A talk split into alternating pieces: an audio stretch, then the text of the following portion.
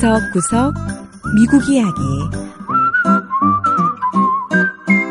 청취자 여러분 안녕하세요. 미국 곳곳의 다양한 모습과 진솔한 미국인들의 이야기를 전해드리는 구석구석 미국 이야기 김현숙입니다.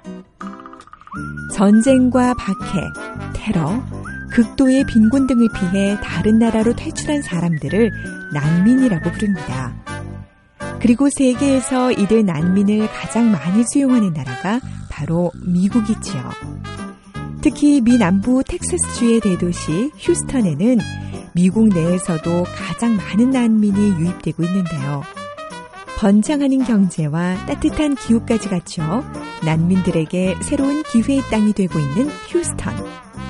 난민들이 어떻게 꿈을 이루어가고 있는지 한번 찾아가 보죠.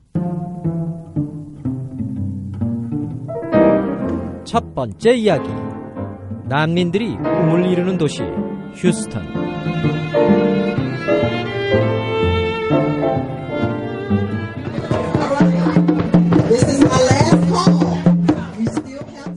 휴스턴의 한 공원에서 열린 세계 난민의 날 행사. 세계 각지에서 온 난민들이 각국의 전통 공연을 선보이며 사람들의 시선을 사로잡습니다. 휴스턴에는 세계 78개국에서 온 7만 명의 난민들이 살고 있는데요. 해마다 약 2천 명의 난민들이 휴스턴으로 더 유입되고 있다고 합니다. 미국의 경기가 나쁨에도 불구하고 이곳 휴스턴만큼은 경제가 번창하고 있는데요. 이렇게 경기가 좋고 일자리가 많다 보니 다양한 인종의 사람들 그리고 난민들까지 휴스턴으로 모여드는 거죠. 다양한 국적의 난민 중에서도 가장 많은 인구를 차지하는 이들은 베트남 사람들로 1970년대부터 휴스턴에 자리 잡기 시작했다고 하네요. 베트남 출신인 레나 트렌 씨도 어린 자녀들과 함께 난민의 날 행사장을 찾았습니다. 8살 난 딸 트렌 보 양. 과연 모국 베트남에 대해서 얼마나 알고 있을까요? I was born by Vietnamese mother and she's from and she escaped from Vietnam. 우리 엄마는 베트남 사람인데요. 오래전 베트남에서 탈출해 미국으로 오셨대요. 엄마가 종종 이야기를 해주셔서 베트남에 대해 조금은 알고 있어요. 그런가 하면 바로 2주 전 이란에서 이주해온 레자 바하이 씨 가족도 만날 수 있었습니다.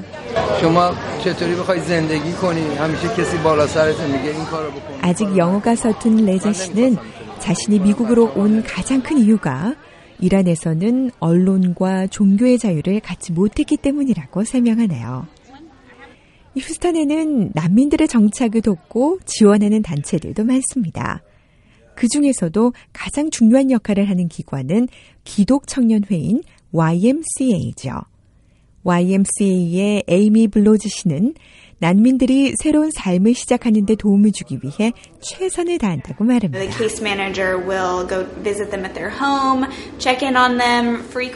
담당자들이 난민의 집을 자주 방문해서 사는데 어려움은 없는지, 적응은 잘하고 있는지 꼼꼼하게 확인합니다.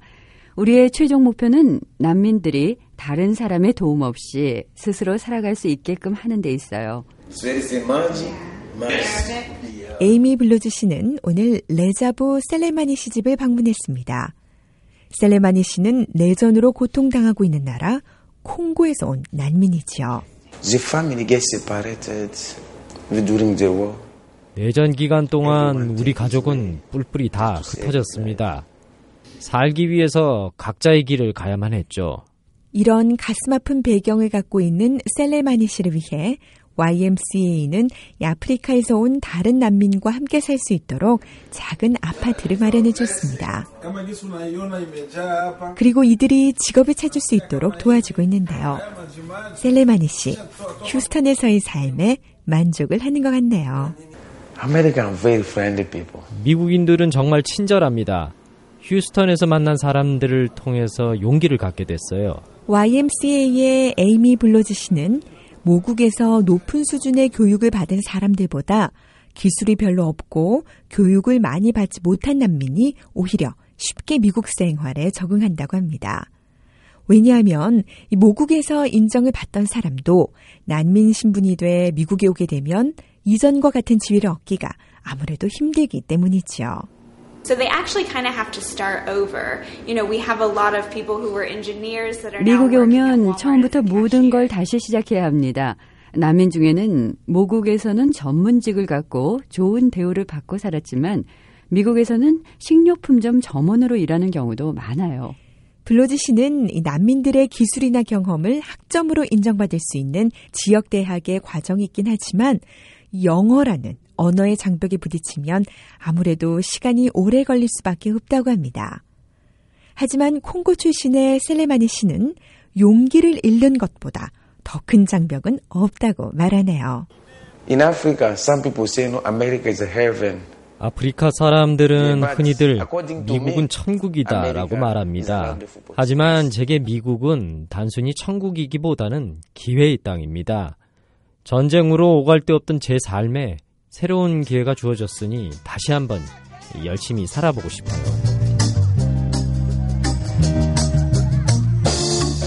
그리고 이런 다양한 기회를 제공하는 휴스턴은 미국에서 난민 정착이 가장 많은 도시가 됐는데요. 과거의 아픔과 슬픔, 고통을 잊고 새로운 삶을 시작하는 난민들. 휴스턴은 이렇게 난민들의 어메리칸 드림, 즉 새로운 꿈을 이루는 기회의 땅이 되고 있습니다.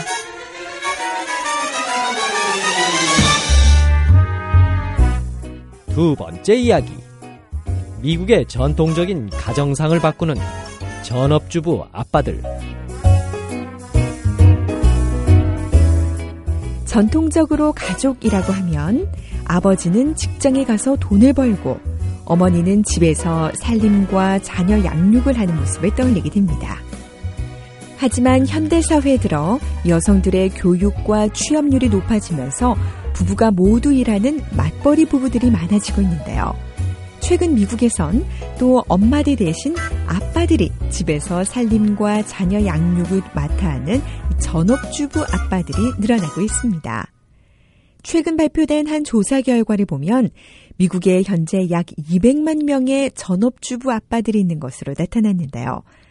25년 전과 비교해 거의 배에 가까운 수치라고 하네요. 미 동부 버지니아주로 가서 미국 가정의 새로운 모습이 되어가고 있는 전업주부 아빠들을 만나보실까요? 아침 식사 준비에서부터.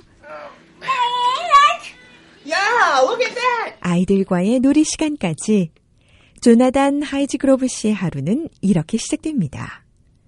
버지니아주 알렉산드리아에 사는 조나단 씨는 전업주부 아빠인데요.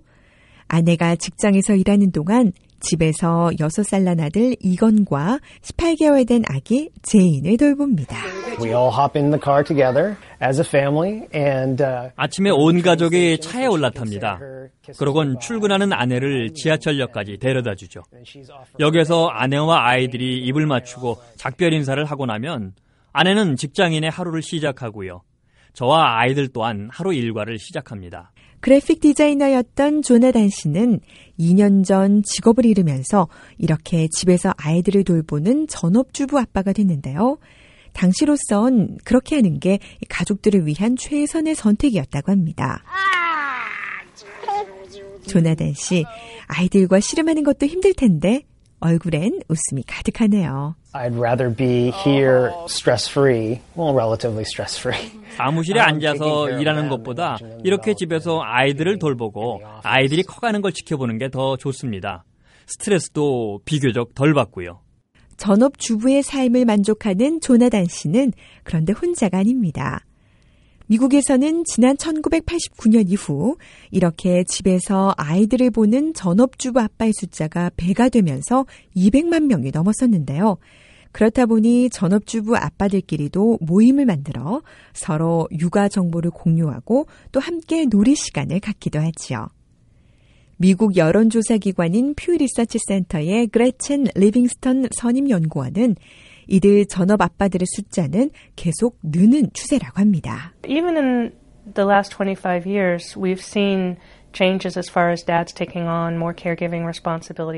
25년간 아빠들이 자녀 양육에 책임을 지고 엄마가 대신 가장 역할을 하는 양상이 꾸준히 늘고 있습니다. 또 아빠들이 자녀를 돌보는 데 쏘는 시간은 거의 3배나 증가했고요. 이 정도면 아주 큰 변화라고 할 수 있습니다.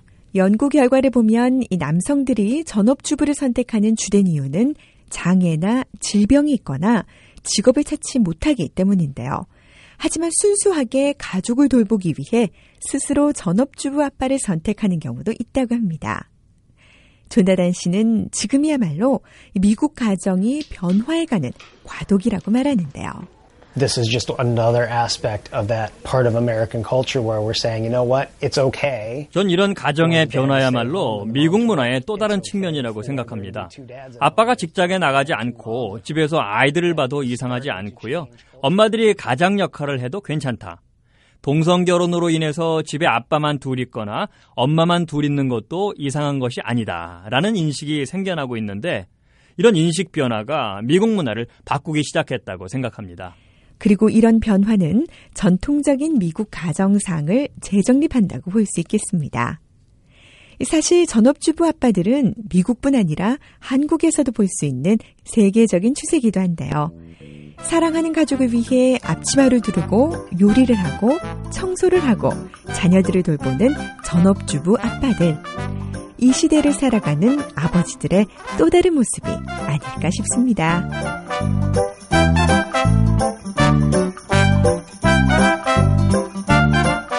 구석구석 미국 이야기. 오늘 이야기도 재밌으셨나요? 다음 주에는 미국의 또 다른 곳을 찾아가 더욱 새로운 이야기와 함께 여러분 다시 찾아오겠습니다. 지금까지 김현숙이었습니다.